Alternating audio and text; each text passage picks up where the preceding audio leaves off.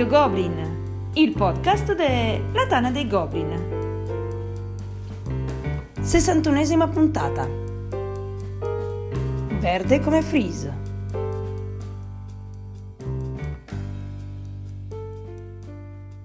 Un saluto a tutti e benvenuti a questa nuova puntata di Radio Goblin, il podcast della Tana dei Goblin. Come dico sempre, è un piacere per me avere sempre nuovi amici o vecchi amici a parlare di giochi da tavola. ed è il caso anche di questa sera. Un gratitissimo ritorno, soprattutto per tutte le sue fans sparpagliate in ogni pizzo dell'Italia ludica, Camillo Quattrini da Ciampino, noto come ODK. Buonasera, bentornati anche voi nei miei podcast e un saluto a tutti i miei fan. Eccolo qui, l'orsetto del Kispios. A mh, mm, fargli da spalla, a dargli il braccetto, ad andare quasi come fosse un cooperativo, ma non vi dico di più, c'è un gratitissimo ritorno al suo secondo, alla sua seconda puntata forse terza perché ormai con le scalette qui ci stiamo un po' perdendo del podcast, dalla lontanissima Svizzera Groblin Jar, Simone. Grüß till hörande. A lei e famiglia.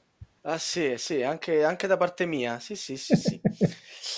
Marco Axaroth ci racconta il tema di questa sera che però avrete già intuito dal titolo, immagino. Eh, direi di sì. Comunque, visto che era andata molto bene la puntata su Wallace, abbiamo pensato di provare a farne una che invece andasse male. E quindi abbiamo cercato di fare. Stasera cercheremo di parlare di Friedemann Friese con i nostri due ospiti, ospiti che peraltro ci portano una scaletta non cronologica su questo eclettico autore. Quindi diciamo eclettica scaletta per eclettico autore. Niente spoiler. Niente spoiler. Partiamo scelto... dal primo punto eh, due grandi amanti di Frise e eh, ci aspettiamo, dopo che Lobo e Sbrecco hanno settato l'asticella molto alta, che venga addirittura superata. Eh, Al di là di non temere confronti, non siamo qui per, per vincere niente, ma semplicemente per parlare di un autore che apprezziamo o apprezzo. Poi non so se Simone lo ama, ma io lo apprezzo fortemente. Io lo adoro. Bene, bene. Lapida- lapidario, direi lapidario. Vabbè, in Svizzera non sprecano parole, soprattutto di encomio. Ma ODK, raccontaci un po' di Friedman. Che me l'avete spoilerato, neanche vi avessi chiesto di, di non pronunciarne il nome, ma comunque oggi no, andiamo a parlare di, di questo designer, di questo autore che di fatto ha fatto della sua immagine l'icona rappresentativa dei propri giochi. Infatti, eh, i suoi giochi sullo scaffale sono facilmente riconoscibili in mezzo agli altri per almeno tre elementi distintivi, che poi sono elementi che caratterizzano anche la sua persona. Sapete che stiamo parlando del famigerato Friedman Freeze, Mr. FF, l'uomo che ha le iniziali degne di, di un supereroe. Praticamente quello che ho detto all'inizio, icona rappresentativa perché eh, i tre elementi che io ti riconosco sono un'abbondanza di, di F nel titolo, infatti diciamo quasi tutti i suoi titoli iniziano per F, un, uh, un, amore smodato per il verde, che insieme a Albert Einstein uh, diciamo, condividono questa passione per, per, il colore del verde, che tra l'altro è il colore de, dei suoi capelli. Praticamente lui a 19 anni decide di, di farsi colore, i capelli di colore verdi ammette di essere passato dopo qualche mese a rosa, ma che non gli stavano bene, ma dai suoi famosi 19 anni non li ha mai più stinti e né persi, perché questo è un altro superpotere che deve avere. Quindi un omo, se incontrate un omone in fiera con, con capelli verdi è il signor Friedman Freeze. Ci sento un po' di invidia però, Camillo. sì, sì, un pochino, un pochino. E dicevo quindi tre elementi distintivi, le, queste F che ricorrono, questo verde che caratterizza anche eh, le cover, l'artwork de, dei, suoi, dei suoi lavori e la grafica che insieme all'amico e disegnatore Maura Kaluski, mi perdoneranno gli svizzeri in ascolto per la mia pronuncia tremenda. Questo era perfetto anche perché era polacco di origine. Vedi? Eh sì, sì, sono svizzeri, non si fanno scappare niente.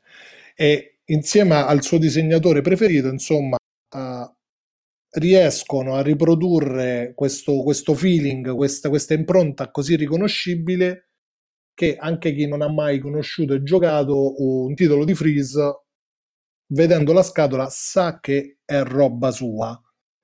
E che cosa dire di Freeze? Freeze nasce nel 70, quindi è un omone che sta per compiere 50 anni e se li porta pure bene. Questa è un'altra nota di invidia.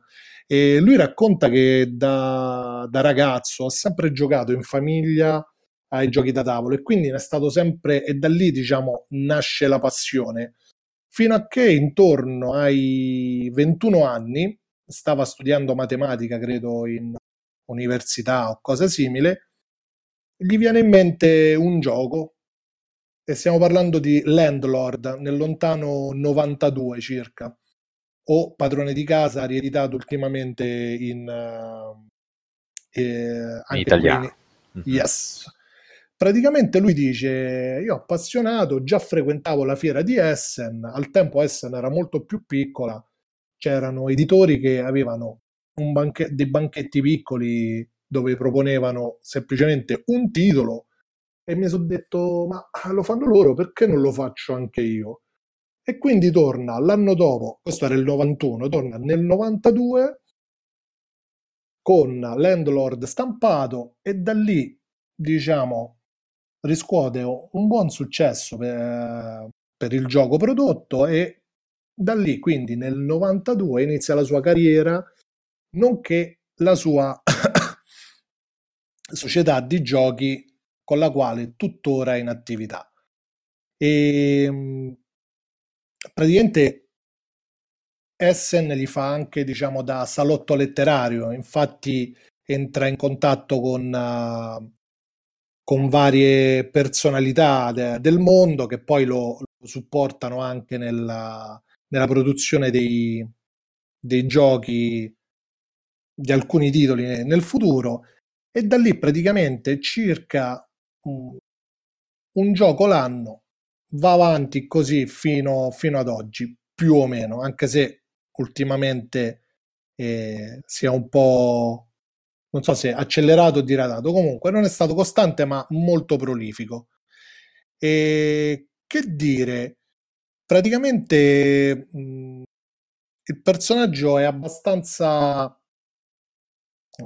particolare, non solo nella, nel, nell'outfit, nel look, nel, come si presenta, ma anche ne, nelle produzioni che ha.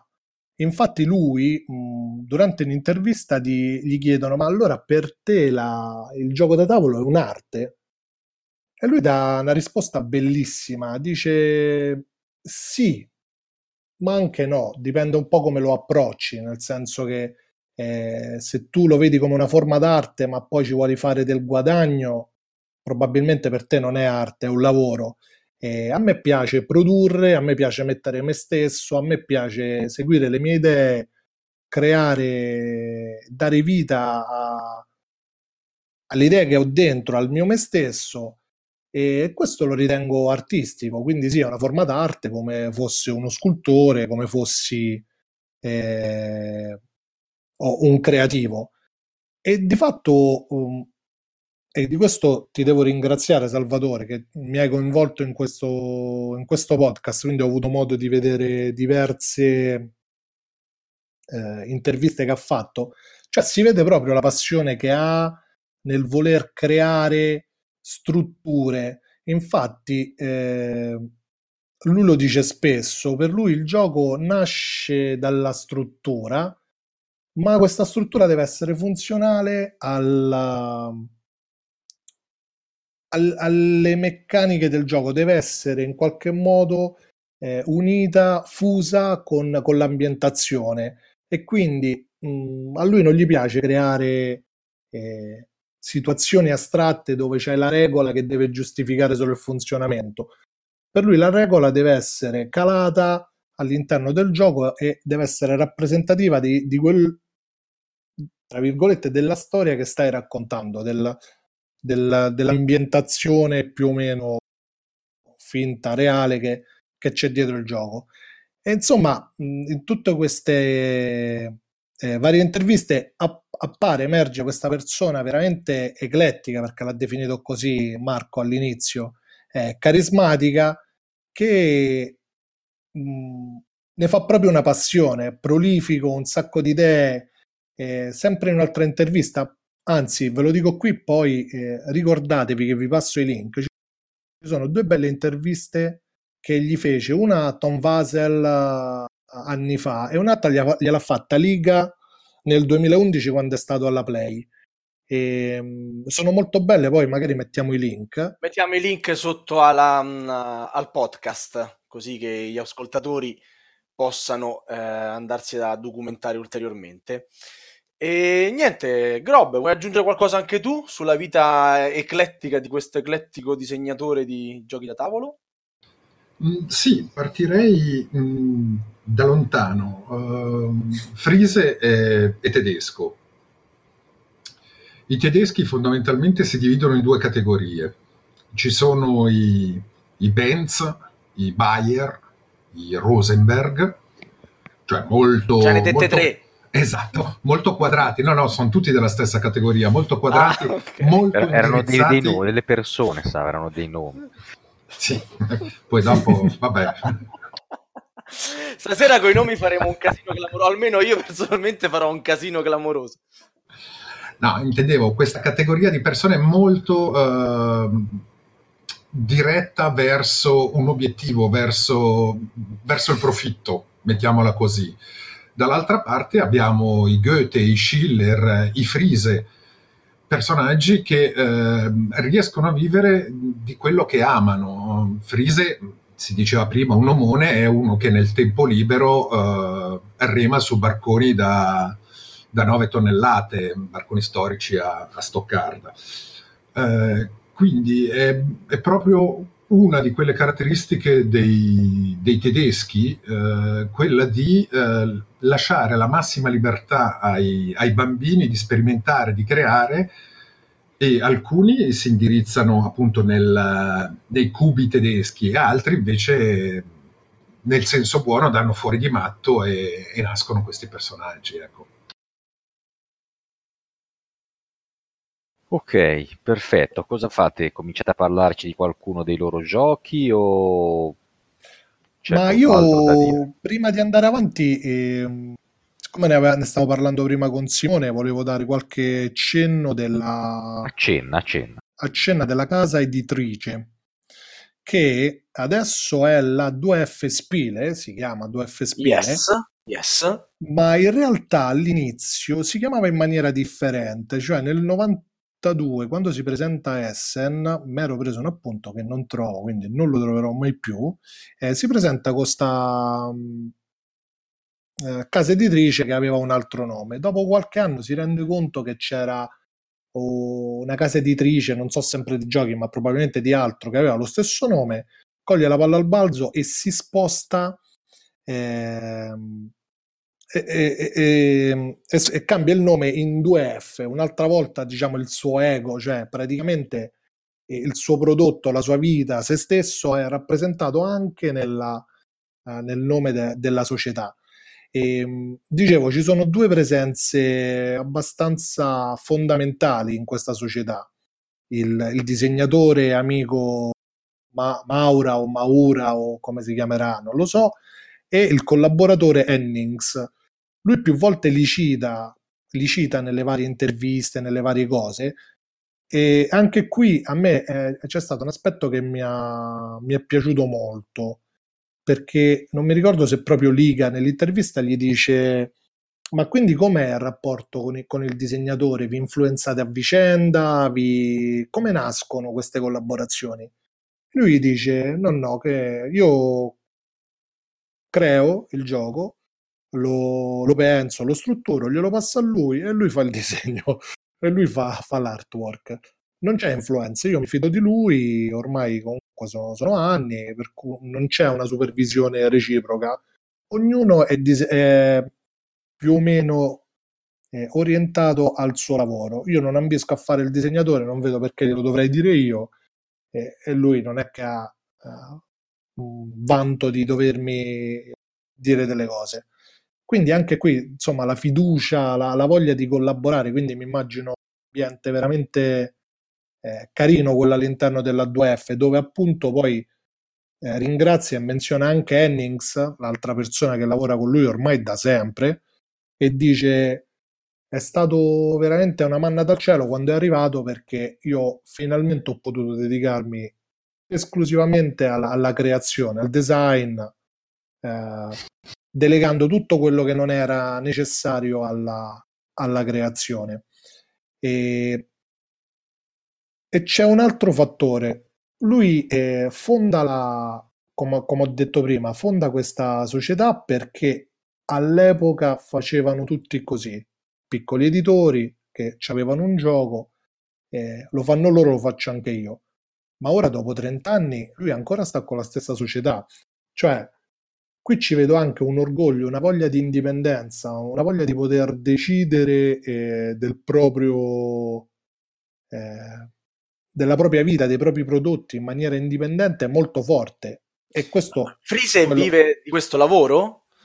Beh, spe- credo eh, in realtà, come ha detto eh, Simone, ha diverse passioni.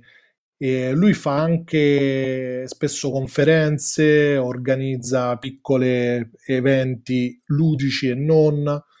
Eh, qualche anno fa ha fatto una conferenza presso l'università, credo, uh, non so quale università, però parlava agli studenti di ingegneria informatica, parlava di modelli, di design, di come eh, bilanciare, di come strutturare. Quindi credo che principalmente vive di questo e poi di, di, di questi lavori a margine. Non so se Simone hai altre notizie. No, confermo in toto. Uh, vorrei aggiungere, tra l'altro, mh, rispetto a una piccola differenza rispetto a molte altre case eh, autoproduttrici del, dello stesso autore, che la, la 2F è, è, partita effettivamente con pochissimi collaboratori, cioè addirittura meglio dire con pochissimi amici. In questo momento la 2F um, ehm, ha più o meno una ventina di collaboratori, dove eh, Frise mh, mm, ci mette l'idea, eh, i collaboratori ci mettono le mani, mh, senza contare i vari giocatori tester eh, in giro per il mondo e anche quello il suo punto d'orgoglio, quello di dire sì è vero, io ricevo le informazioni, ricevo gli input, alla fine io decido, la casa produttrice è mia, il gioco è mio, faccio io.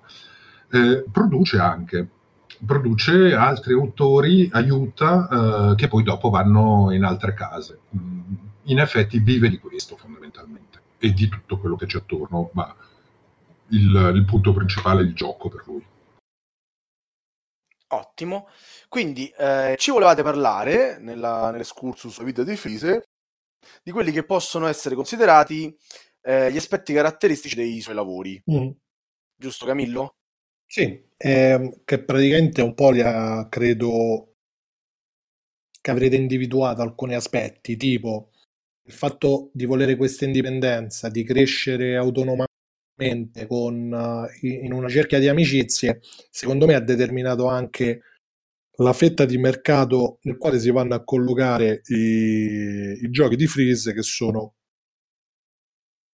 in buona percentuale dei pesi leggeri, quindi dei giochi che non ambiscono a essere cinghiali o eh, di, di, alto livello, ma dei giochi che mh, potremmo uh, classificare dall'entry level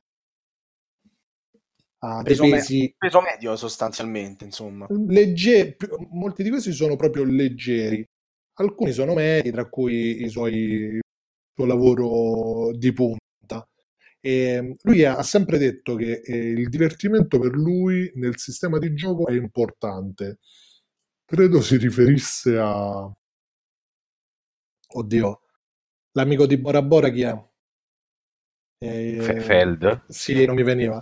Credo si riferisse a lui, anche se eh, non l'ha detto, dice ehm, a me non mi interessa ma neanche giocare un gioco de- dove fai punti che ti danno punti che fanno punti, dove hai delle meccaniche delle intersezioni talmente articolate per fare punti. Non mi diverte, non lo faccio, ma neanche lo, lo disegno un gioco così. Per me un gioco deve avere una meccanica, una meccanica, deve essere coesa con il tema e deve far divertire. E io gli riconosco questo, ecco perché poi ti dico che le, le sue produzioni hanno soprattutto pesi leggeri, perché realmente lui ha una, spesso una meccanica, un funzionamento del gioco e una forte tematica. Una forte tematica spesso con una grande variabilità, questo è un altro aspetto che a me piace tantissimo. Lui è eclettico e eh, a volte irriverente in alcuni suoi titoli, soprattutto eh, i primi, eh, riesce a spaziare veramente eh, da, da um, lo spazio alla preistoria, uh, dall'economia alla, alla, natura. E non so se, se tu condividi questo, Simone. Sì, decisamente. Eh tra quello che dicevi di eh, Bora Bora, eh, lui candidamente, anche quello ripreso da un'intervista, ha detto di non aver mai giocato e di non voler mai giocare a Puerto Rico. Perché è una cosa, mh, diceva, per me è inutile una, un gioco del genere, non, non, mi dà niente, è freddo, non, uh, sono lì distaccato completamente dal, dal tema, distaccato dal gioco quindi non... Ah. Vabbè, è un po' verde invidia in questo caso, Frise. Ma potrebbe no, anche no, essere... No, Diceva, io preferisco giocare a Dungeons and Dragons a quel momento. E, è vero proprio che eh, lui ha questa, questa ricerca che poi dopo a volte funziona benissimo, a volte funziona un po' meno, questa ricerca maniacale della regola che va bene per quel gioco e che magari non va bene per un altro gioco inteso come ambientazione questo lui lo, lo ricerca tantissimo. E dicevi invidia, secondo me non è vero perché un altro aspetto eh, più di Freeze che dei suoi lavori è che spesso gli chiedono ah, qual è il, il, gioco, il tuo gioco preferito tra quelli che hai fatto? E questo credo sia una, una domanda che lui odia dal profondo perché le risposte in genere sono del tipo il prossimo che farò? Lui in tutto quello che ho letto che, che ha detto eh, ha sempre eh, dichiarato uh, la non affezione ai, ai, propri giochi, nel senso dice io i giochi eh, mi innamoro, viene un'idea, la faccio, li gioco e li faccio giocare più o meno per due mesi dopo, fino a due mesi dopo che vanno in produzione. Dopodiché sto pensando già al prossimo, quindi il gioco eh, che, che, amo è quello che sto facendo. Quindi lui è proprio innamorato della fase produttiva. Non credo eh. ci, sia, ci, sia, invidia in, uh, in freeze. E poi, come diceva Simone, osa, osa tanto, nel senso che un lavoro folle come 504 lo poteva fare solo lui. Cioè un, un non gioco, un esercizio di stile infinito, che per chi non lo sa, 504 è dovrebbe essere un gioco a... che all'interno della scatola propone 504 giochi che sono l'intersezione di eh, 9, mod- 9, 9 moduli. moduli. Sì, 9 moduli che tu all'inizio del gioco della partita scegli come incastrare, quindi ne prenderai 3 tra questi 9 con delle regole che lui ti dà, con un libro che lui ti dà e poi ti puoi creare il tuo, il tuo personale gioco. Dicevo un non gioco semplicemente perché di fatto ci sono combinazioni che non funzionano, funzionano poco, eh, non c'è un reale gioco dietro, eh, ma c'è una creatività, eh, una voglia di mettersi in gioco. Infatti lui dice l'ho fatto perché lo volevo fare e qui un'altra volta la, lavorando per se stesso, per la sua casa, l'ha potuto fare. Non lo possono fare altri autori che lavorano uh, su commissione. probabilmente questo è un gioco che con un altro editore non avrebbe visto la luce. Ma no, assolutamente no. Eh, lui dice, guarda, di questi 504 io forse ne avrò testati 100, poi il resto li, ha fatti, li abbiamo fatti con un simulatore, li abbiamo bilanciati, li abbiamo dati eh, in pasto, però 504, per quanto io non, sia, non credo sia valido come, come, gioco, in realtà è un, un oggetto da avere, se, secondo me, se sei un designer, nel senso che comunque sia una fonte di ispirazione infinita, è una sorta di passaggio di consegna, è una, una Bibbia di conoscenza che lui ha creato, l'ha pubblicata, se vuoi te, te la vendo, te, te, la studi, te la guardi, secondo me è valido sotto questo punto di vista. Quindi un'altra volta non c'è eh, invidia per una persona che eh, si mette in gioco così tanto, che dona così tanto. È un, è un, ragionamento che regge, è un ragionamento che regge. Rimane il fatto che i suoi fan eh, da questo gioco, perché mm-hmm. quello ovviamente ti aspetti da, da, da, un designer, sono rimasti un po' così, no? Un po' freddi. F4. Basiti. È un po' così perché questi moduli, mh, a seconda di come li metti, effettivamente, come dicevi, non funzionano benissimo. Poi lui addirittura ha fatto anche un passo in più, ha utilizzato alcuni moduli per farli diventare espansioni di altri suoi giochi e anche lì, insomma, questa intersezione ha avuto diciamo esiti non, non eccessivamente positivi, ma magari lo vediamo più avanti parlando dei giochi. Infatti comincerei a questo punto a tirare fuori qualche titolo. E... Ah, questi titoli. Con i nostri ospiti abbiamo deciso, come anticipava Marco, di non metterli in ordine cronologico d'uscita, ma di dargli una collocazione a seconda del loro genere. E partiremo, ehm, come si fa a volte nelle serate di gioco, da quelli più veloci, dai filler. Allora, Camillo uh, aveva piacere di parlarci del padrone di casa, mh, mm, che ha già accennato prima, è stato il suo primo titolo pubblicato. Yes, titolo pubblicato, ripubblicato mi sembra nel 2013, non mi ricordo. Sì, sì, in tempi recenti, abbastanza. da GU e sì, l'ho messo nei filler, ma semplicemente perché altri filler migliori mi sono stati rubati.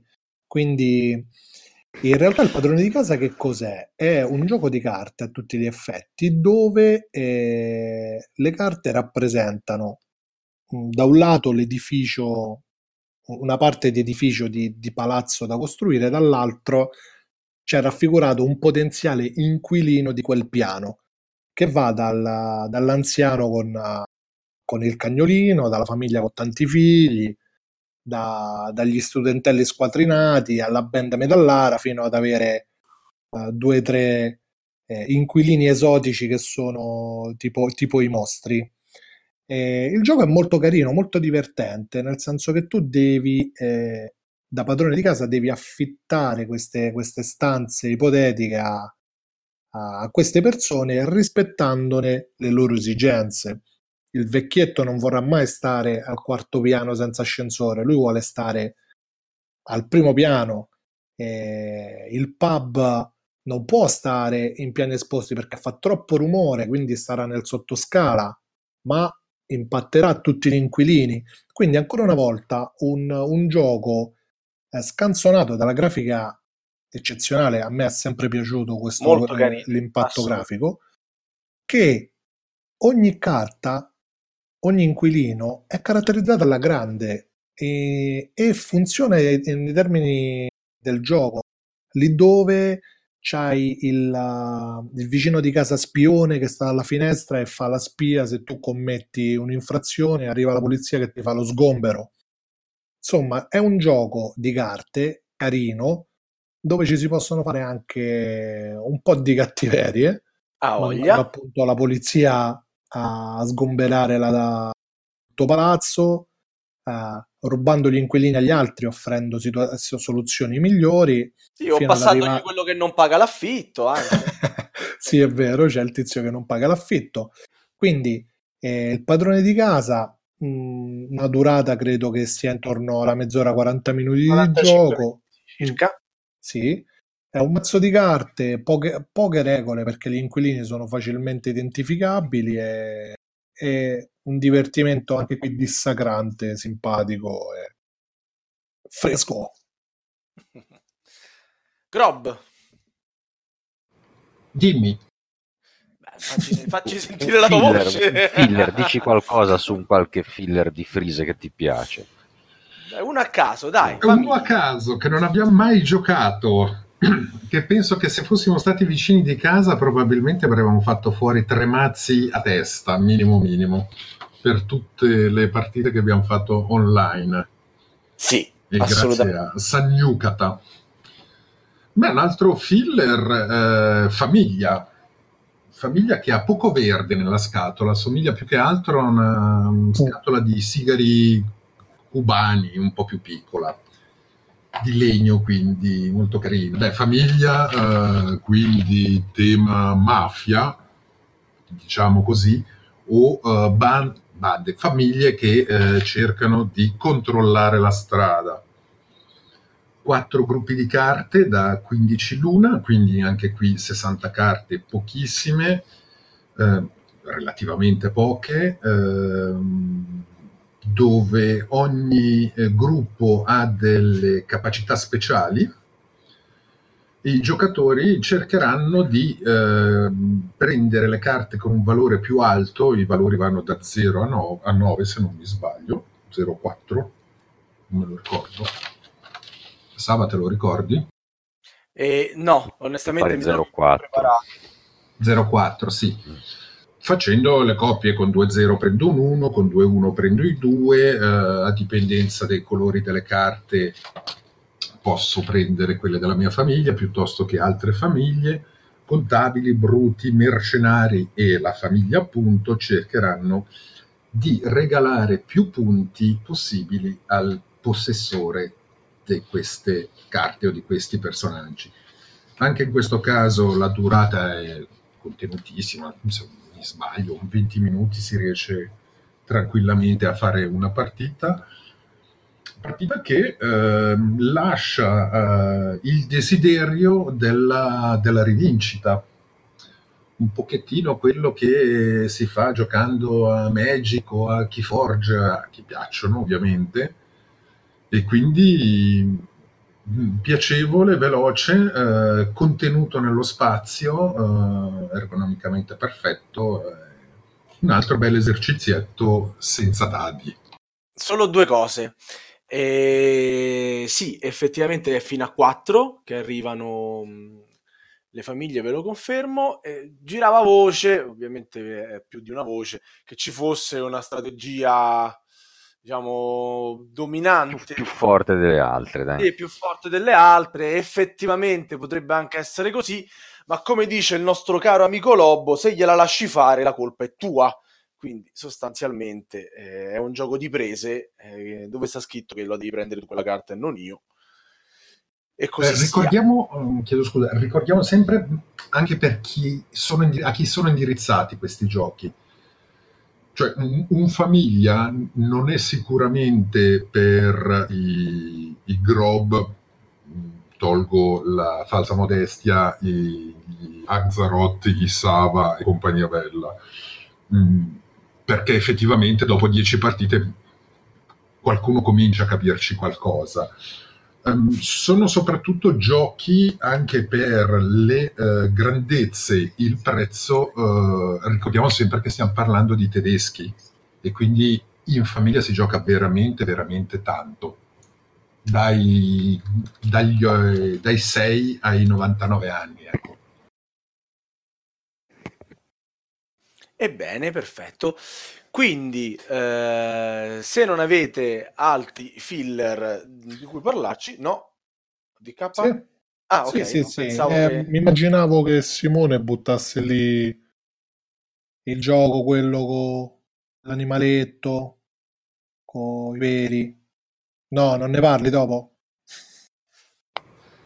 L'animaletto coi peli. Vabbè, Sei, sei troppo criptico. Il gatto nel sacco. Felix. Ah, Felix! Felix, d- Ma perché per lui è un giocone, non è un filler. per lui è il livello alto.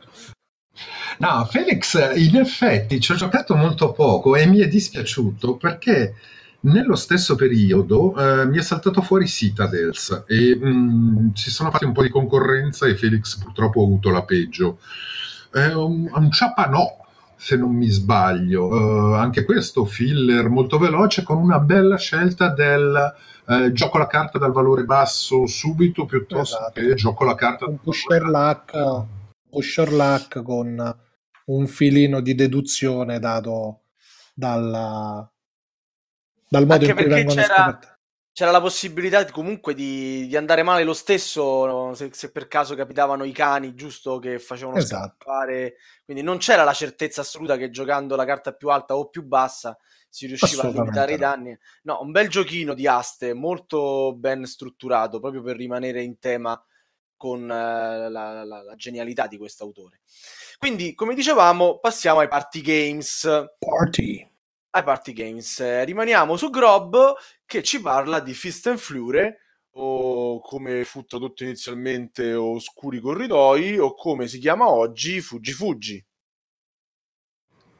Allora, rubo la palla a, a Camillo che ne voleva tanto parlare dopo, però una piccola e veloce introduzione di, di questo gioco che lo metto nei party game. Uh, molto, uh, molto versatile anche questo gioco, nel senso che in due giocatori c'è molto poco del party, anzi c'è quasi del brain burner, perché se uno comincia a contare uh, le caselle, uh, stiamo parlando di un gioco dove dei personaggi devono fuggire da una stanza inseguiti da un Frankenstein componibile quindi potrà avere le fattezze anche del, di un mostro con un occhio solo, che viene eh, comandato dal, dal gioco.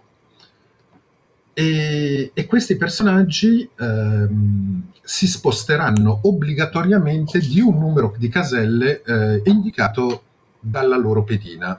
La pedina ha due facce, la somma delle due facce fa 7, quindi in due turni il personaggio farà 7 caselle ci sono i personaggi che fanno in un turno tre caselle, nell'altro turno quattro caselle, ci sono personaggi che fanno in un turno una casella, nell'altro turno sei caselle. Quindi mh, in due giocatori è, è, veramente, veramente matematico. In sette giocatori una cosa del genere genera il caos uh, puro, dove nessuno capirà mai cosa sta succedendo. E per quello che l'ho messo nei, nei party game. Uh, lo si può giocare veramente scervellandosi come ridendo delle, delle peggiori sfortune alla faccia dei cani di Felice. Ma quali sfortune? Gli, gli svizzeri lo giocano scervellandosi e noi lo Ma... giochiamo invece ridendo.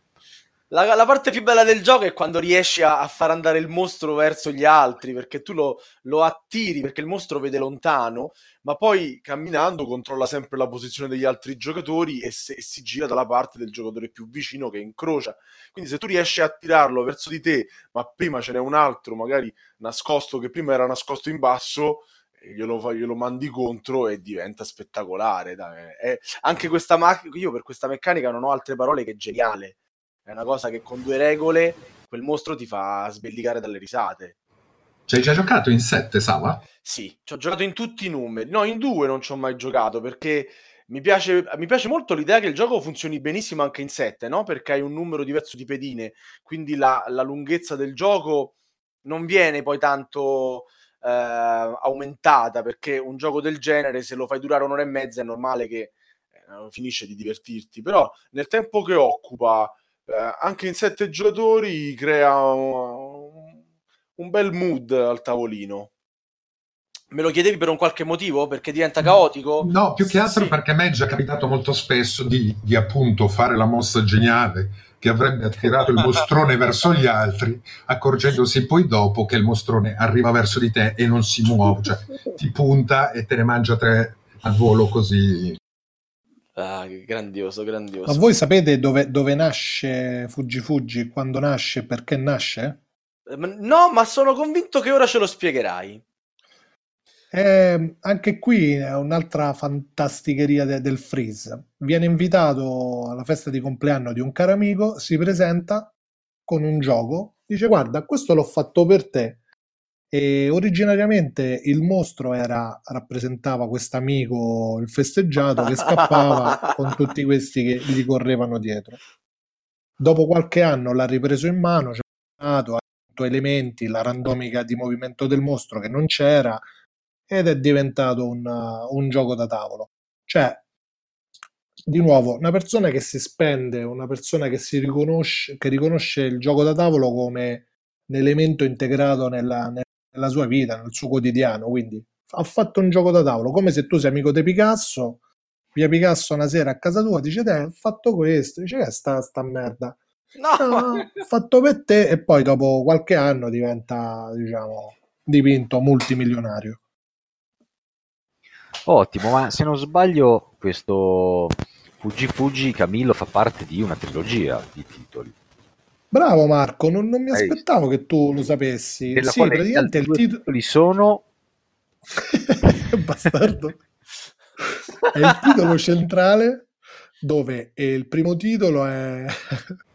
non riuscirò mai più a dirlo. Fische Fluppen Fricadellen. No, no, no, lo deve dire Camillo. Fische Fluppen Fricadellen. Eh, fu- c'è Fuggi Fuggi e poi c'è Formidable Foes di cui non conosco granché. Lui praticamente ha eh, ideato una trilogia di, eh, di, di giochi con, uh, non lo so, con un, con un mood comune e, e, ci ha creato questa trilogia, quando ancora le trilogie non erano un'altra volta. Le eh, trilogie non erano? Di moda, di moda. E la traduzione di Fiske, Fluppen, Frikadellen, caro Simone? Passo. Ma come? No. Panini, sigarette e qualche altra cosa. Una ah, sorta ah, di... e pesci. Eh, pesci, panini e sigarette, sì. E praticamente è una, sorta di pick and delivery. E anche qui, altra nota. Questo gioco esce sul mercato con tre, ver- tre scatole ABC le tre scatole che cosa hanno di differenti? Eh, tre mappe differenti di, di gioco e, e lui eh, bilancia il gioco dice se c'è le tre scatole puoi arrivare a giocarci fino in 12 credo o 18 non mi ricordo. E altrimenti se c'è una scatola ci giochi 4 o 6 ma non mi ricordo. Prende un pick and delivery dove ci sono dei, dei, negozietti che eh, vendono uh, appunto pesci, panini e sigarette e tu devi muoverti co, co, con la tua pedina, anche sfruttando movimenti navali dei canali, per arrivare in questi negozietti, scambiare eh, le tue merci, quindi andare al negozietto, spendere i tuoi soldi, che solitamente sono altre merci che vengono convertite in queste merci, per poi poter arrivare a, ad, ad avere, eh, diciamo, il tuo bottino finale che è eh, il sistema di score, che non me lo ricordo benissimo, però avete capito. Gioco molto leggero e simpatico, movimento su mappa, quindi pianificazione. Eh, ho definito pick and delivery perché c'è la necessità di dover prendere delle risorse, portarle in altri negozietti, convertirle e andare avanti così fino a, alla produzione del, de, delle risorse che determineranno la, la fine della, eh, del gioco. E, però io mi sono saltato il party game a questo punto. Te lo sei saltato? Beh, giustamente, sì, riprendiamolo, dai, volevi parlarci di fauna. Sì, fa, ma perché volevo parlarvi di fauna? Anche qui, eclettico. Mm, eh, praticamente fauna è un party game, un trivia game praticamente nel gioco hai un mazzo di carte rappresentanti i vari animali del mondo e nel round di gioco si seleziona una carta e tutti i giocatori devono indovinare o avvicinarsi il più possibile alla posizione geografica di dove questo animale vive, eh, le sue dimensioni in termini di peso, grandezza, eccetera, eccetera. Lui è talmente folle, ma lo uh, lo afferma con convinzione che fauna per lui è un worker placement. E su questa definizione Marco credo ha avuto un arresto cardiaco in... Però Ma lui... Da, da Frise eh, lo può, se lo può permettere, dai. Sì, lui dice eh, worker placement eh, non è solo eh, quei giochi tipo agricola dove uh, un betto lo metto lì e ha la funzione di reclamare quella zona perché è la zona più vicina o è la zona dove sta l'animale, quello è un worker placement per me. Poi voi fate come vi pare.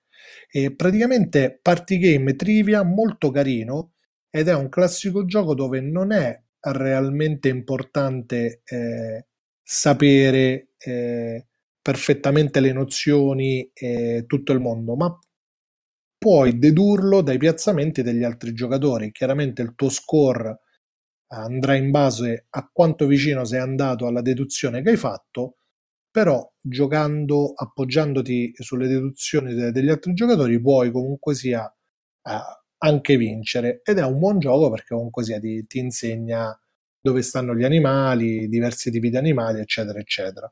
Quindi già abbiamo nominato un'infinità di tematiche di, e di meccaniche, push your luck, hand management, eh, trivia, eh, pianificazione, movimento come si chiama, eh? per dirvi che è veramente una, una persona che ha una produzione infinita. Andiamo avanti. Andiamo avanti e arriviamo a... Eh, dovevamo arrivarci prima o poi ai vostri titoli preferiti.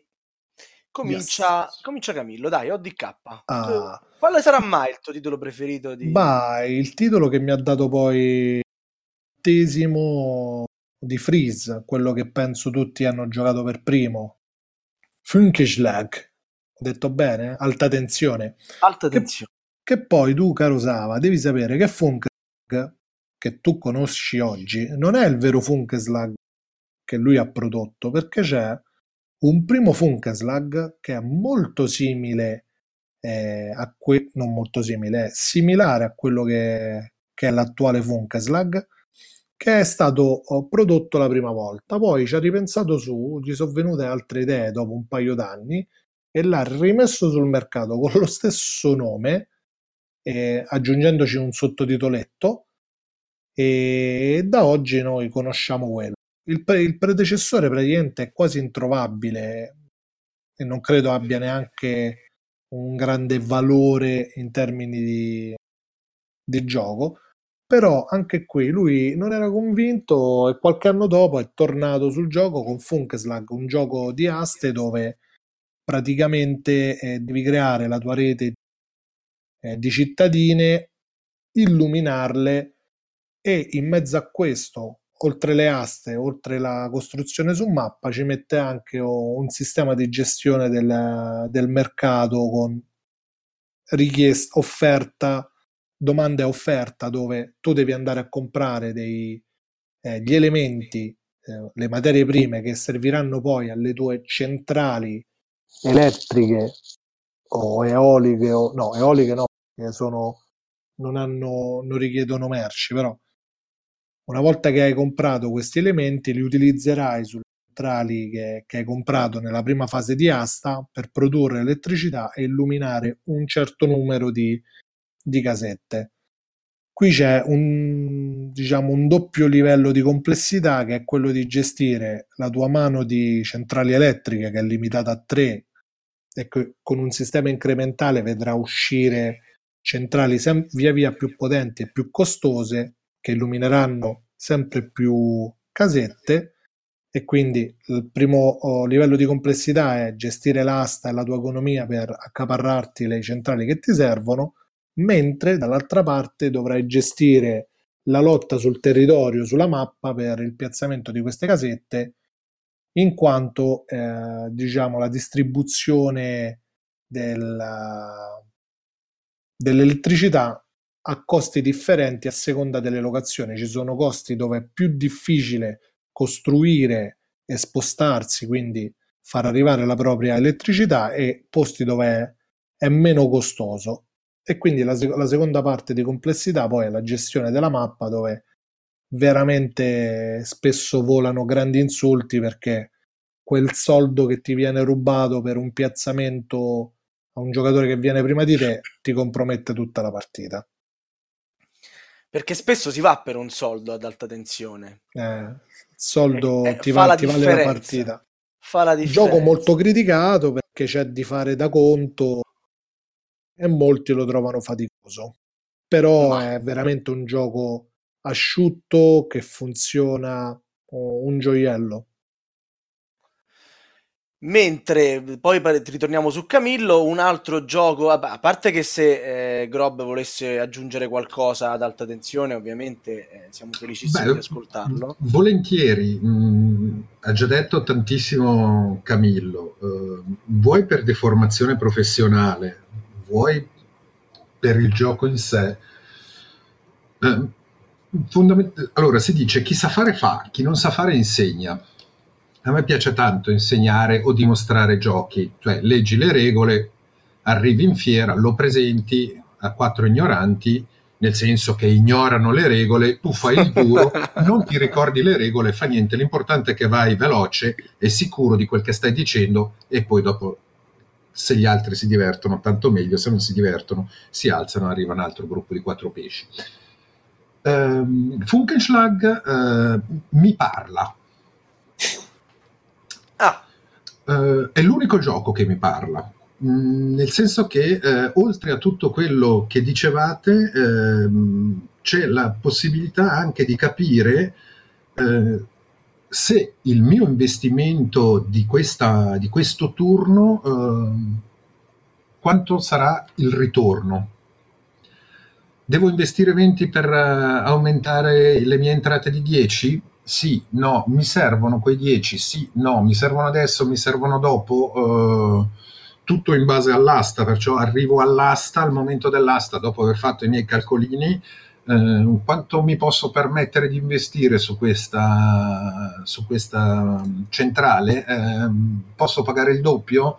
Eh, non posso, è, è veramente un secondo me uno dei giochi più ambientati a cui abbia mai giocato. Uh, faccio il raffronto con uh, Oret Labora.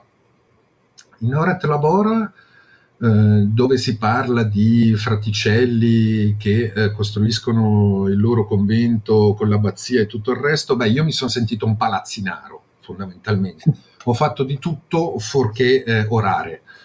Uh, in, uh, in, alta tensione uh, invece ecco che mi sono sentito veramente nel mercato del, dell'elettricità, è veramente azzeccato come tematica e con questa mescolanza di meccaniche fatte al momento giusto, con l'importanza giusta.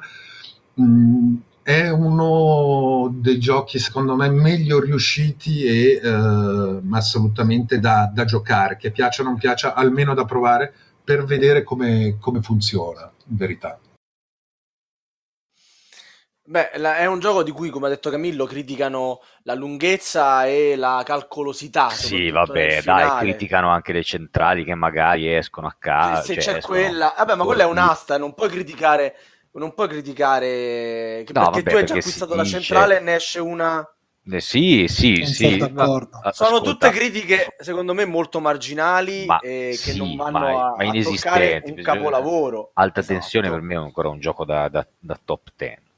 Ombra assolutamente di- d'accordo Ti lovo, ti lovo. assolutamente d'accordo anche perché se proprio vuoi le centrali le metti in ordine Se- Come la Cina, come la mappa della Cina. come la Cina esatto poi insomma ecco è uno dei giochi che ha una marea di espansioni e ogni mappa presenta delle caratteristiche eh, differenti che rendono il gioco quel pelino diverso che ti permette do- dopo anni di giocarci ancora e divertirti come alla prima partita. Chi non l'ha provato, io rinnovo l'invito di, di Grob. Chi non l'ha provato, lo provi perché è uno di quei capostipiti dei giochi da tavola che meritano di essere giocati e che fanno tanto divertire ancora oggi. Dopo questa invettiva contro chi critica alta tensione, perché noi siamo sempre molto democratici, continuiamo a parlare dei vostri giochi preferiti e torniamo da ODK. Ne avevi un Sì, altro, giusto? Esatto, un gioco che mi ha folgorato sulla via di Damasco per tematica e per mm, poi il senso e il racconto de- del gioco stesso. Sto parlando di Funny Friends. eh, amici divertenti.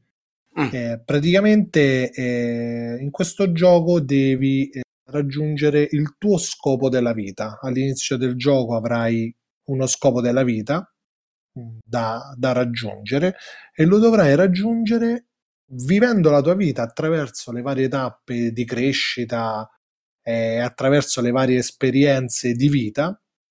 Di fatto hai un tabelloncino con, dei, con degli indicatori eh, di alcuni aspetti come eh, la salute, la religione, la cultura, eh, le droghe. Tutti questi indicatori rappresentano il tuo stato in, in, quella, in quel settore. E poi hai un mazzetto, un mazzetto, molte carte che rappresentano f- i fatti della vita che vengono disposti al centro, uh, scoperte con un display, um, tipo display di carte dal quale po- si possono prendere e tu in base all'obiettivo della vita andrai a selezionare o a cercare di prendere queste carte attraverso, attraverso eh, diciamo anche qui una piccola asta, un, un ordine di turno eh, particolare, andrai a prendere queste carte che influenzeranno i tuoi stati e ti porteranno nelle condizioni di diventare, non lo so, asceta, squattrinato oppure eh, drogato, colto, eccetera, eccetera. Quello che mi è piaciuto molto è la caratterizzazione de- delle carte, quindi un'altra volta la- l'aspetto grafico che eh, in tutto e per tutto uh, descrive appieno quello che è, diciamo, la vita vissuta. Cioè, è come se tu oggi incontrassi una persona e dal suo stato attuale potessi vedere tutti i passaggi che ha fatto nel passato per arrivare lì, questo calandolo nel gioco. E poi è dissacrante perché puoi eh, mettere su famiglia, puoi avere rapporti eh, anche omosessuali, a seconda di quello che devi, eh, dovrai cercare il modo di, di fare le scelte di vita più opportune. Molto dissacrante, molto carino e funziona, è divertente. Racconta una, una bella storia. Ok, perfetto. E quindi siamo arrivati alla fine di, di questa carrellata di, di giochi di Freeze o sbaglio? Manca il secondo più. gioco preferito da parte di Grob, Marco, però. Vai, facciamo il secondo gioco preferito di Go. Beh, come, cioè, no, dopo, dopo alta tensione no. Quello è, cioè, è veramente Molto 4-5 scalini sopra gli altri. Ehm, passerei a due giochi io eh, che eh, mi hanno mh, colpito di, di Frise in tutto questo bailam di ehm, meccaniche party game, voglio far divertire tutti, eh, tutti assieme, siamo tutti amici, risate contro risate, salta fuori nel, quand'era che era? nel 2011 un eh, Freitag, Free Day, Ma- venerdì. Friday, sì, un solitario. Una cosa che ehm, solo con i robot di alta tensione, appunto, si potrà mh, trovare nei, nei giochi di, Frisi, di Frise, cioè proprio il fatto di eh, giocare da soli. E devo essere sincero, anche qua addirittura con una regola mh, tre- tremenda, nel senso ehm, prendi un mazzo di carte e gira le carte una alla volta, ehm, perché le regole sono queste, ci si ritrova ehm, buttati in un'isola disabitata alla ricerca della sopravvivenza e della possibile fuga. Eh, regole eh, basilari, eh, ambientazio- ambientazione azzeccatissima, oserei dire. Non so se qualcun altro è d'accordo o eh, completamente eh, contrario a quello che ha detto. E poi è tremendamente cattivo, no, sono d'accordo, son so- sono d'accordissimo. Piace anche a me, solitamente state nei lunghi pomeriggi assolati. Molto bello. Ringrazio. Come secondo gioco, eh, anche questo abbastanza strano, ma n- non tanto che poi dopo esploderà questa mentalità di Freeze con, come ha detto bene prima Camillo, con il 504, è eh, Fremde Federn, che non mi ricordo più la traduzione. Ah, se non lo sai tu... no, la traduzione in inglese come Copycat, ecco che me lo dicevate prima. Ah, Copycat. Mm, cioè, nel periodo dove tutti dicevano sono un genio, sono bravo, uh, guarda che bel gioco che ho inventato, Freeze salta fuori con un guardate come sono bravo a copiare le meccaniche degli altri. Lo dice anche nel titolo, tra l'altro. Quindi. Eh, esatto, sì, sì.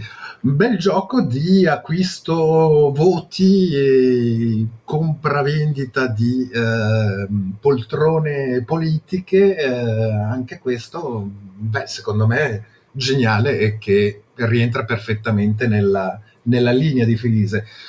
Frise che onestamente dopo ehm, alta tensione ehm, ha avuto la, la maledizione come l'ha avuta per esempio Psy con uh, Gam, Gam Style. Un intervistatore ad un certo punto... Che paragone! Un intervistatore ad un certo punto a Psy gli chiede mm, ma uh, cosa ne pensi del tuo successo su YouTube con questa canzone? E lui con un'aria molto seria e molto triste eh, risponde vorrei non aver mai inventato quel ballo del cavallo. Perché? Perché la sua maledizione è stato il suo più grande successo, ma è la sua maledizione, cioè è, è oramai la... Uno quando dice Psy pensa a quella canzone, uno quando dice Freeze pensa alta tensione. L'asticella l'aveva messa molto in alto e dopo o si sta dentro nel gioco e lo si guarda pensando a Freeze o se no si resta un attimino delusi in effetti. Eh, Ebbene. Secondo me è un po' per fare un paragone come quei, uh, quei cantanti pop degli anni 80 che fanno un, un, grossissimo successo con una singola canzone e poi fanno tutto il resto della loro carriera uh, portandosi dietro questa canzone qua. E, e le altre magari sì, sono anche carine, però al confronto di quella o comunque senza quella non... Uh, non sarebbero neanche così famosi, cioè se li richiamano in una trasmissione o se vanno, qualcuno va a un concerto, cioè poi alla fine vuol sentire quella di canzone. Ma riprendendo quello che diceva Camillo, comunque eh, a Frise gliene fa un baffo, cioè l'ha fatto, è felice, contento, avanti con gli altri, non, non è uno di quei, ah ma sì, ma ti ricordi che nel 2007 io ho fatto, ecco, non è proprio il personaggio, una cosa del genere. Anche se poi, vedendo nella sua produzione, ogni tanto cerca di, come si dice, eh, spremere il maiale il più possibile. Infatti viene fuori con First Spark, che è una versione light di, di alta yeah. tensione, tenta sì. di rivendere il, il, titolo con Fabric Manager. Eh, insomma, eh, è un fardello, come dici tu, che si porta appresso. Ci ha provato anche a, a, e tuttora lo fa a lucrare sopra e probabilmente è la fonte principale di guadagno, nulla togliendo poi agli infiniti altri giochi che ha fatto che hanno tutti un loro pregio, una, un loro unicità, però effettivamente eh, un canto, un plauso particolare a, a Funkeschlag va dato. Ma io mi sento di sposare questo commento finale di Camillo, nel senso che è un autore dalle grandi idee, ha fatto tantissimi giochi, stasera ne abbiamo parlato solo di alcuni in realtà, ma ne ha fatti veramente tantissimi. È ovvio che fra questi uno emerge, probabilmente staccando di varie spanne gli altri, però eh, insomma ci sono autori che hanno fatto molti meno giochi. Mi viene in mente Attia, che ne ha fatti un paio, tutti e due molto carini per carità, però... Eh, insomma, la Frise è sicuramente un personaggio importantissimo nel panorama ludico eh, mondiale, sostanzialmente. Ma non abbiamo ancora finito perché c'è un ultimo... per il piacere di Marco, che questa sera lo sentiamo così preso, così, eh. e comunque a lui piace Frise, quindi eh, c'è da parlare del Fable Fruit System, che è un yes. po' l'ultima genialata. Non vogliamo dire il canto del cigno perché noi ci auguriamo che Frise ci stupisca ancora, ma è l'ultima genialata di questo autore. Camillo, che cosa Esatto, ci... esatto. Lui a un certo punto ha fatto prima Fable Fruit, non so se già con l'idea in mente, poi ne ha creato un sistema. Diciamo, è la sua risposta ai giochi legacy. Ah, legacy, diciamo, così lui un... l'ha presentato. Esatto, un gioco legacy, ma non troppo. In realtà il Fable Fruit System è un sistema nel quale il gioco in questione, poi, poi te ne cito qualcun altro, si arricchisce partita dopo partita, quindi eh, elementi di gioco e quindi regole subentrano partita dopo partita, così, e questa detta di Freeze, da dare uh, un sentimento, una strategia, un'applicazione diversa partita dopo partita, fermo restando che il gioco è lo stesso. E quindi viene fuori inizialmente con Fable Fruit, che è questo mazzo di carte ordinate, eh, che sono appunto de- delle frutte con le quali vanno creati dei, mix, dei cocktail, dei, delle spremute, non so meglio cosa siano, e man mano che queste carte vengono disposte a terra in ordine numerato, eh, introducono anche eh, delle regole, quindi ogni carta avrà eh, diciamo un effetto di gioco e siccome si gioca con determinati set di carte, man mano che il gioco evolve e quindi le carte vanno a, a modificarsi e vanno a essere pescate da questo mazzo di carte, si inizia a, si, modificano le regole del gioco. Questo concetto poi lui lo applica lo scorso anno a una quaterna di giochi che hanno il titoletto Fast Forward, e sono Fear, Flee, Fortress e Fortune. Sono quattro giochi che lui eh, dice sono adattissimi ai neofiti e alle persone che non sanno giocare. E il motivo è semplice, non hanno regole. Le regole sono scritte sulle carte, man mano che il gioco avanza, le regole vengono introdotte leggendo le carte. Anche qui i vari giochi, tutti e quattro, è un mazzo di carte ordinato eh, che eh, va appunto a seconda del sistema di gioco, ad esempio Fear eh, si parla di fantasmi, è un gioco di prese e non si deve sballare eh, mettendo a terra un valore di 15 o più, dove però le regole vanno ad aggiungersi eh, man mano che si gioca eh, piuttosto che Flea è un cooperativo eh, dove c'è una storia di, di queste persone che, che, scappano e insieme bisogna scappare, mi sembra, da questo mostro. Però tutti e quattro i giochi eh, sono caratterizzati dal fatto che non hanno un libretto di istruzioni, quindi sono adattissime a, a una serata di gioco tra amici giocatori piuttosto che a neofiti che apprenderanno il gioco guidati dal gioco stesso. E sono giochi che devo, uh, devo dire non conosco ancora, ma essendomi documentato mi è venuta una, una forte voglia di, di provarli, soprattutto Fortress, dove praticamente bisogna espugnare le fortezze eh, dell'avversario. A turno ci saranno queste fortezze che finiranno in mano alle persone e tu dovrai andare lì con, con le tue truppe a spallargli la, la fortezza e espugnarla. Vi saprò dire in un prossimo podcast qual è stata l'esperienza. Ebbene. E grazie. E, Grob, hai qualcosa da aggiungere? Eventi particolari, eh, episodi con Frise? No, compagno no, di bevute non... non ho mai avuto l'onore. Um, velocissimo, una caratteristica che trovo, eh, che mi è venuta in mente adesso riguardando le scatole e, e riparlando di alcuni giochi che eh, in effetti era da un pezzo che non, eh, che, che non rivedevo e non risentivo, è il, il fatto che non sentano l'età. Oh. Uh, Funkenschlag appunto del 2004, cioè quasi 15 anni, uh, come Finster Flure, uh, Fuggi Fuggi, sono, sono, giochi che hanno 15 anni, quindi li hanno passate tutta la storia praticamente dei, dei giochi moderni, eppure quando si ritirano fuori, quando si fanno provare, si sente ancora, non dico la freschezza, però una cosa diversa da quello che, che salta fuori adesso.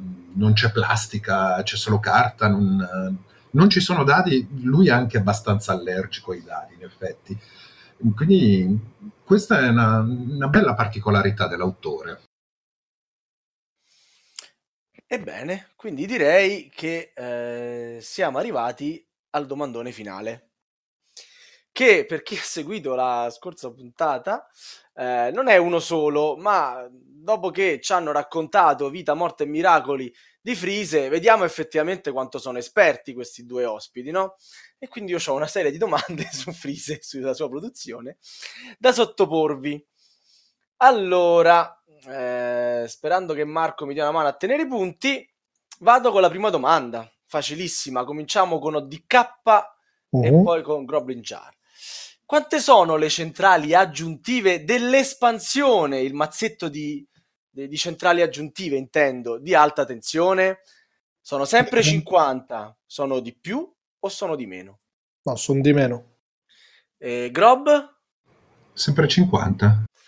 Avete sbagliato entrambi, sono 60. Vabbè, sono di meno. Sono di più, ce le ho qua davanti. Non ti preoccupare, è tutto controllato. Sono 60.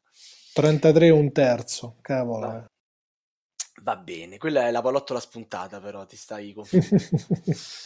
Eh, in quale gioco di Freeze mancano i lavoratori di colore verde? Grob.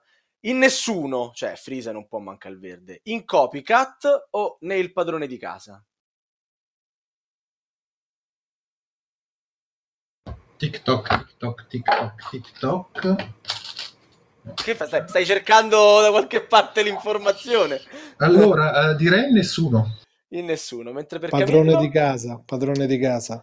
E invece in copycat ci sono i segnalini, ma non ci sono i segnalini verdi. Siete due grandi esperti di Freeze. La seconda domanda ancora non avete azzeccata una. questa, questa per me la azzeccherete entrambi. In quale famiglia del gioco omonimo? Um, chiedo scusa, in copycat ci sono i lavoratori verdi? Sì, e infatti eh, no, non ci sono i lavoratori verdi, anche quello ho aperto la scatola, ho tirato fuori. Ci Ti mando delle, la fotografia. Dei segna- è un'edizione fallata, mi dispiace. Eh, eh, i lavoratori verdi. Eh, esatto. si sta aprendo la scatola, capito? Non si fidava. Ci sono dei segnalini verdi che però non sono lavoratori, che a meno risultato. Lavoratori. Che, che ha detto? Uh. Lo sfissero? Ha detto che sono lavoratori. T'attacchi e tiri forte, Farima e c'è. credo. Allora, dicevamo, in quale, quale famiglia del gioco omonimo è quella più aggressiva? Qua in realtà io neanche ve lo dovrei suggerire le risposte, però se volete eh, vi do le tre possibilità, verde, rossa, gialla. Grob. Gialla. Eh, io pure cap- direi gialla, sinceramente, però non vado a memoria. Sinceramente è giusta, è quella gialla, mm, la famiglia mm, che mm, mm, picchia. I allora, fabbri. Quindi, sì, i fabbri. Quindi un punto per uno. Quante edizioni ha avuto nella sua storia Alta Tensione nel mondo? Ovvero, inteso, quanti editori l'hanno pubblicato? 11, mm. 16, 21. Eh, 11. Uh, Grob ha detto già 11. ODK? Eh, non, lo, non, voglio dire lo stesso perché sennò poi pareggiamo. Eh, pare che stai copiando. 16. Dico e invece sono 21. Pensate, ben 21 editori diversi nel mondo hanno pubblicato questo capolavoro e non siamo gli unici a pensarlo. Allora, quante sono le carte locazione di frutta fatata? State ancora uno pari, eh? Che sono le carte locazione? Mo? Le, le, le, carte locazione sono quelle su cui ci metti il piruletto e fai l'azione, no? Sono mm. quelle con il regolamento sopra. Vada bene, carte locazione. Mm-hmm. in totale 59, 120, 240. Camillo, tu che l'hai giocato, quindi lo saprai. Eh, 59. Mentre secondo Grob... Eh, t'ho zittito, di 59... Sì, 59. È sbagliato.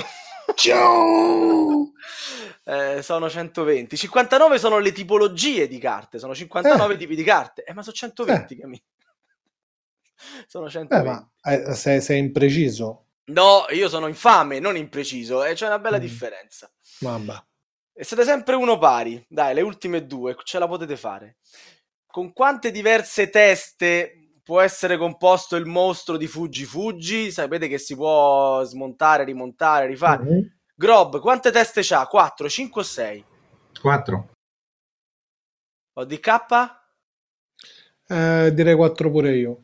E invece so 5. Ragazzi, vabbè, ci state facendo fare una brutta figura, eh? Ah. L'ultima domanda e poi Taglia diamo la buonanotte ai nostri, ai nostri ascoltatori. Con quale altro nome è conosciuto Friedman Friese? The brother of Christian Anders, the father of Fresh Fish, the son of Green Lizard. Sai che avevo ripresa sta domanda. Ma io le faccio le domande, non le prendo. Mamma il soprannome, cioè dovete essere informato su questa cosa. The father of fresh fish. Mentre secondo Grob... E mi sembra anche a me. Ma perché andate uguale? Almeno ci avete più possibilità di azzeccare. Avete sbagliato entrambi. Lui si nomina The Brother of Christian Anders e chiedetelo a lui chi sia sto Christian Anders. Credo che sia un cantante, però no, la Sarà suo mia, fratello. La mia cultura... sì, certo, per lui sarà il fratello, però avendo un cognome diverso. Benissimo, e con lo spettacolare punteggio di 1 a 1 vi siete dimostrati entrambi grandi conoscitori di Frise. Yes. E soprattutto con una grandissima memoria. Vai a GZ! E passiamo la parola al nostro regista Elianto. Buonasera a tutti, come sempre io mi rivolgo direttamente a chi ci ascolta relativamente all'argomento di questa puntata, ovvero le monografie. Vogliamo sapere da voi se vi piace questo format e magari qualche suggerimento su chi vorreste, quale autore vorreste fosse trattato nelle prossime monografie. Per eh, farlo potete contattarci tramite la nostra email podcast.goblins.net oppure tramite il eh, sito della Tana dei Goblin sul forum www.goblins.net oppure sulla pagina Facebook di Radio Goblin. Poi vi ricordo che in questa settimana di play, pienissima di impegni, eh, sono usciti ben due episodi di Aspettando Radio Goblin, uno la settimana scorsa con una intervista esclusiva a Cory Konitska e l'altro proprio durante play registrato live con una Goblin Parade dedicata allo scelto dai Goblin, quindi se non siete riusciti ad ascoltarli vi consiglio di recuperarli e per farlo potete utilizzare programmi di gestione podcast come Google Podcast o iTunes oppure cercarci sul sito della Tana dei Goblin o su Spotify. Detto questo vi saluto e vi rimando alla prossima puntata. Ciao! Buonanotte a tutti, ciao ragazzi, Ciao. grazie Camillo, grazie Ciao. Simone. Ciao. Buonanotte a tutti. Notte, Ciao. notte.